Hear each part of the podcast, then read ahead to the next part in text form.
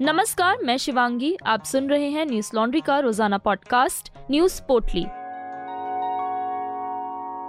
आज है 26 मई, दिन है गुरुवार। उत्तर प्रदेश की 11 विधानसभा सीटों के चुनाव में समाजवादी पार्टी ने अपने तीसरे प्रत्याशी के नाम की घोषणा कर दी है। पार्टी ने राज्यसभा के लिए अपने तीसरे उम्मीदवार के तौर पर राष्ट्रीय लोक दल के अध्यक्ष जयंत चौधरी को चुना है। इससे पहले सपा ने राज्यसभा के लिए पूर्व केंद्रीय मंत्री और कांग्रेस नेता कपिल सिब्बल और सपा के मुस्लिम चेहरे जावेद अली के नाम का ऐलान किया था। जयंत चौधरी सपा आरएलडी के संयुक्त प्रत्याशी होंगे। समाजवादी पार्टी ने गुरुवार को अपने आधिकारिक ट्विटर हैंडल से ट्वीट करके जयंत चौधरी के समाजवादी पार्टी और राष्ट्रीय लोक दल से राज्यसभा के संयुक्त प्रत्याशी होने की घोषणा की थी। वहीं कपिल सिब्बल ने निर्दलीय पर्चा भरा है, लेकिन सपा उन्हें समर्थन दे रही है। यूपी कोटे से राज्यसभा की 11 सीटें खाली हो रही हैं। इनमें तीन सीटों पर सपा गठबंधन की जीत पक्की है जबकि सात सीटों पर भाजपा का पलड़ा भारी है। एक सीट पर कांटे की टक्कर होगी। हाल ही के विधानसभा चुनावों में सपा ने 111, आरएलडी ने 8 और सुहेल देव भारतीय समाज पार्टी ने 6 सीटें जीती हैं। प्रदेश में राज्यसभा की 31 सीटें हैं। इन रिक्त हो रही 11 सीटों के लिए 24 मई से नामांकन की प्रक्रिया शुरू हो गई थी। अभी तक राज्यसभा में सपा के पाँच सदस्य हैं, जिनमें से कुंवर रेवती, रमन सिंह, विशंभर प्रसाद निषाद और चौधरी सुखराम सिंह यादव का कार्यकाल 4 जुलाई को खत्म हो रहा है। वहीं दूसरी तरफ़ समाजवादी पार्टी ने बुधवार को पूर्व केंद्रीय मंत्री कपिल सिब्बल को निर्दलीय के तौर पर राज्यसभा का प्रत्याशी बनाया है। इस पर कपिल सिब्बल ने मीडिया से कहा था कि मैंने 16 मई को कांग्रेस पार्टी से इस्तीफा दे दिया था। संसद में एक स्वतंत्र आवाज़ का होना ज़रूरी है। अगर एक स्वतंत्र आवाज़ बोलती है तो लोगों को पता चलेगा कि ये किसी राजनीतिक दल से नहीं है। 2016 में सिब्बल को तत्कालीन सत्तारूढ़ समाजवादी पार्टी द्वारा समर्थित कांग्रेस उम्मीदवार के रूप में यूपी से राज्यसभा के लिए चुना गया था। मनी लॉन्ड्रिंग के मामले में शिवसेना नेता और महाराष्ट्र के परिवहन मंत्री अनिल परब के घर पर गुरुवार को परिवर्तन निर्देशालय या ईडी ने छापा मारा है। उनके पुणे दापोली और मुंबई के सात ठिकानों पर आज गुरुवार के दिन ये रेड पड़ी है। परब के खिलाफ करीब 50 करोड़ रुपए की वसूली और ट्रांसफ़र पोस्टिंग को लेकर भी वसूली का इल्ज़ाम लगा है। ईडी की कार्रवाई दापोली में 2017 में परब के एक करोड़ रुपए के प्रतिफल मूल्य पर एक ज़मीन की खरीद संबंधी आरोपों से जुड़ी है। इस ज़मीन को 2019 में रजिस्टर किया गया था। एजेंसी कुछ अन्य आरोपों की भी जाँच कर रही है। आरोप है कि इस ज़मीन को बाद में मुंबई के केबल ऑपरेटर सदानंद कदम को 2020 में एक करोड़ रुपए में बेच दिया गया था। इस बीच इसी ज़मीन पर 2017 से 2020 तक एक रिजॉर्ट बनाया गया। आयकर विभाग की जाँच में पहले कहा गया था कि रिजॉर्ट का निर्माण 2017 में शुरू हुआ था और इसके निर्माण में 6 करोड़ रुपए नकद खर्च किए गए थे। इससे पहले निदेशालय ने पूर्व मंत्री अनिल देशमुख से जुड़े धन शोधन के एक अन्य मामले में परब से पूछताछ की है। परब महाराष्ट्र विधानसभा परिषद में तीन बार शिवसेना विधायक हैं। छापेमारी के बाद ईडी ने अनिल परब से पूछताछ की और उनका भी बयान दर्ज किया गया है। पीटीआई से बात करते हुए भाजपा के नेता किरीट सौम्या ने कहा है कि अनिल देशमुख और नवाब मलिक के बाद तीसरे cabinet minister Anil Parab jail जाने के लिए बैग पैक कर लें। वहीं इस मामले के सामने आने के बाद शिवसेना नेता संजय राउत ने कहा है कि हम अनिल परब के साथ हैं, भाजपा की केंद्र सरकार विपक्ष के खिलाफ एजेंसियों का इस्तेमाल कर रही है। उन्होंने आगे ये भी कहा कि ये सिर्फ़ महाराष्ट्र सरकार को बदनाम करने की साजिश है। वहीं महाराष्ट्र के उप मुख्यमंत्री अजीत पवार ने कहा है कि केंद्रीय जाँच एजेंसियों को जाँच का अधिकार है, लेकिन उन्हें शक्तियों का दुरुपयोग नहीं करना चाहिए। पता नहीं, राज्य मंत्री अनिल परब के खिलाफ ये कार्रवाई क्यों की गई है। मैं केवल इतना कहना चाहता हूँ कि कार्रवाई पारदर्शी तरीके से होनी चाहिए। ज्ञान व्यापी मस्जिद के मामले में आज अदालत में दो घंटे तक बहस चलने के बाद जिला जज ने आगे की सुनवाई के लिए सोमवार यानी कि 30 मई की तारीख तय की है। गुरुवार को हुई सुनवाई के दौरान मुस्लिम और हिंदू पक्ष के वकीलों ने अपनी अपनी दलीलें सामने रखी। सुनवाई के दौरान अदालत में दोनों पक्षों से 36 लोग मौजूद रहे।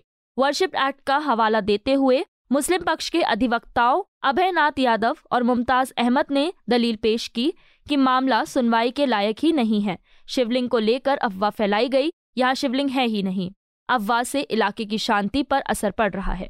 वहीं जवाब में हिंदू पक्ष के वकील विष्णु शंकर जैन ने जिला न्यायाधीश को सूचित किया है कि ज्ञान व्यापी मस्जिद के अंदर पाए गए कथित शिवलिंग को चक्री से क्षतिग्रस्त कर दिया गया है। सुनवाई के बाद हिंदू पक्ष के वकील विष्णु शंकर जैन ने एबीपी न्यूज़ को बताया कि आज मुस्लिम पक्ष ने हमारी याचिका के पैराग्राफ पढ़े और ये कहने की कोशिश की कि याचिका विचारणीय नहीं है। हमने हस्तक्षेप किया और अदालत को बताया कि हमारे पास विशिष्ट अधिकारी हैं और सभी दलीलें दी गई हैं। उन्होंने आगे बताया कि सोमवार को दोपहर दो बजे सुनवाई फिर से शुरू होगी। इस मामले पर राजनीतिज्ञों के द्वारा भड़काने वाली बयानबाजी भी तेज है। भाजपा तेलंगाना इकाई के अध्यक्ष और सांसद बांदी संजय कुमार ने एआईएमआईएम के चीफ असदुद्दीन ओवैसी को चुनौती देते हुए पूरे राज्य में मस्जिदें खोदने और उर्दू को प्रतिबंधित करने को लेकर विवादास्पद बयानबाजी की है। देश भर में सांप्रदायिक उन्माद बढ़ रहा है। बनारस में ज्ञानव्यापी मस्जिद को लेकर बवाल मचा हुआ है तो वहीं मथुरा में ईदगाह मस्जिद भी विवाद के घेरे में है। ये मांग आज के समय में कितनी जायज़ है, ये जानने के लिए आप न्यूज़ लॉन्ड्री हिंदी का साप्ताहिक कार्यक्रम सारांश का इससे जुड़ा एपिसोड देख सकते हैं। एपिसोड का शीर्षक है, ताजमहल से लेकर मथुरा तक स्मारकों के सर्वे की क्यों उठ रही है मांग? इसे आप हमारी website Hindi dot news laundry dot com पर या न्यूज़ लॉन्ड्री के यूट्यूब चैनल पर जाकर देख सकते हैं। सारांश के इस अंक में हमने एक्सपर्ट से बात करके मामले को समझने की कोशिश की है। इसके अलावा वाराणसी से आप हमारी रिपोर्टर तनिष्का सोडी की ग्राउंड रिपोर्ट भी देख सकते हैं। न्यूज़ लॉन्ड्री की जमीनी पत्रकारिता को अपना सहयोग दें क्योंकि हम किसी विज्ञापन से नहीं बल्कि आपके खर्च पर चलते हैं। हमें सहयोग देने के लिए हमारी website Hindi dot news laundry dot com पर जाएँ, सब्सक्राइब का लाल बटन दबाएँ और गर्व से कहें मेरे खर्च पर आज़ाद है खबरें। बुधवार को जम्मू कश्मीर की 35 साल की एक महिला कश्मीरी पंडित, टीवी अभिनेत्री अमरीन भट्ट की आतंकियों ने गोली मारकर हत्या कर दी। इस दौरान उनका 10 साल का भतीजा भी जख्मी हो गया। यह हादसा सेंट्रल कश्मीर के बडगाम ज़िले के हिशरू में उनके घर के बाहर हुआ। वारदात को अंजाम देने के बाद आतंकवादी फरार है और पुलिस उन्हें ढूँढने में लगी हुई है। अमरीन भट्ट की हत्या की ज़िम्मेदारी पाकिस्तान समर्थित एक नए आतंकी संगठन, द रेजिस्टेंस फ्रंट, या टीआरएफ ने गुरुवार को ली। दैनिक भास्कर की खबर के मुताबिक अमरीन हादसे के वक्त अपने भतीजे 10 वर्षीय फरहान जुबैर के साथ घर के बाहर खड़ी हुई थी, जहाँ आतंकियों ने आकर अंधाधुंध फायरिंग शुरू कर दी। इसके फ़ौरन बाद उन्हें नजदीकी अस्पताल में ले जाया गया, जहाँ इलाज के दौरान उनकी मौत हो गई। अमरीन के भतीजे को हाथ में गोली लगी, लेकिन वो अब खतरे से बाहर है। बता दें कि अमरीन सोशल मीडिया पर काफ़ी एक्टिव थी भारत में प्रतिबंध लगने से पहले अमरीन टिकटॉक पर काफ़ी मशहूर थीं और उनके सोशल मीडिया पर खासे फॉलोअर्स थे। उनके पिता का कहना है कि अमरीन ही उनका घर चलाती थी। बता दें कि ऐसी सुनियोजित हत्याएँ जम्मू कश्मीर में लगातार हो रही हैं। मंगलवार को भी सैफुल्ला कादरी नाम के एक पुलिसकर्मी को आतंकियों ने घर में घुसकर गोली मार दी थी। इस हमले में उनकी नौ साल की बच्ची भी गोली लगने के कारण जख्मी हो गई थी, जबकि कादरी ने इलाज के दौरान अपना दम तोड़ दिया था। पाकिस्तान के पूर्व प्रधानमंत्री इमरान खान देश में चुनाव कराने की मांग को लेकर आज़ादी मार्च निकाल रहे हैं और प्रदर्शन कर रहे हैं। इमरान खान ने मौजूदा सरकार को छह दिन का अल्टीमेटम दे दिया है। इमरान की मांग है कि छह दिनों के अंदर केंद्रीय असेंबली को भंग किया जाए और नए सिरे से देश में चुनावों के तारीखों की घोषणा की जाए। अगर छह दिनों में चुनाव की तारीखों का ऐलान नहीं होता है तो वो पाकिस्तान के अलग अलग कोने से 30 लाख लोगों के साथ राजधानी इस्लामाबाद में मार्च करेंगे और इस बार वो वापस नहीं जाएँगे। ये मार्च इस्लामाबाद भी पहुँचा, लेकिन वहाँ हिंसा भड़क गई। द क्विंट की खबर के अनुसार पाकिस्तान तहरीक इंसाफ या पीटीआई के कार्यकर्ताओं ने शहर में तोड़फोड़ और आगजनी की। पुलिस के साथ झड़प के दौरान प्रदर्शनकारियों ने इस्लामाबाद में चाइना चौक मेट्रो स्टेशन में आग लगा दी। इससे पहले ग्रुप ने बुरहान इंटरचेंज के पास आगजनी की घटना को अंजाम दिया था। मामले के बाद ही पूर्व प्रधानमंत्री इमरान खान ने गुरुवार को अपने समर्थकों की पुलिस के साथ झड़प होने के बाद प्रदर्शन को खत्म कर दिया। दैनिक भास्कर की खबर के मुताबिक, बुधवार देर रात अपने लाखों समर्थकों के साथ इमरान खान इस्लामाबाद के करीब डी चौक पहुँचे थे, जहाँ पीटीआई के समर्थकों और पुलिस के बीच झड़प भी हुई। पुलिस ने इमरान खान के समर्थकों के खिलाफ आँसू गैस का इस्तेमाल किया।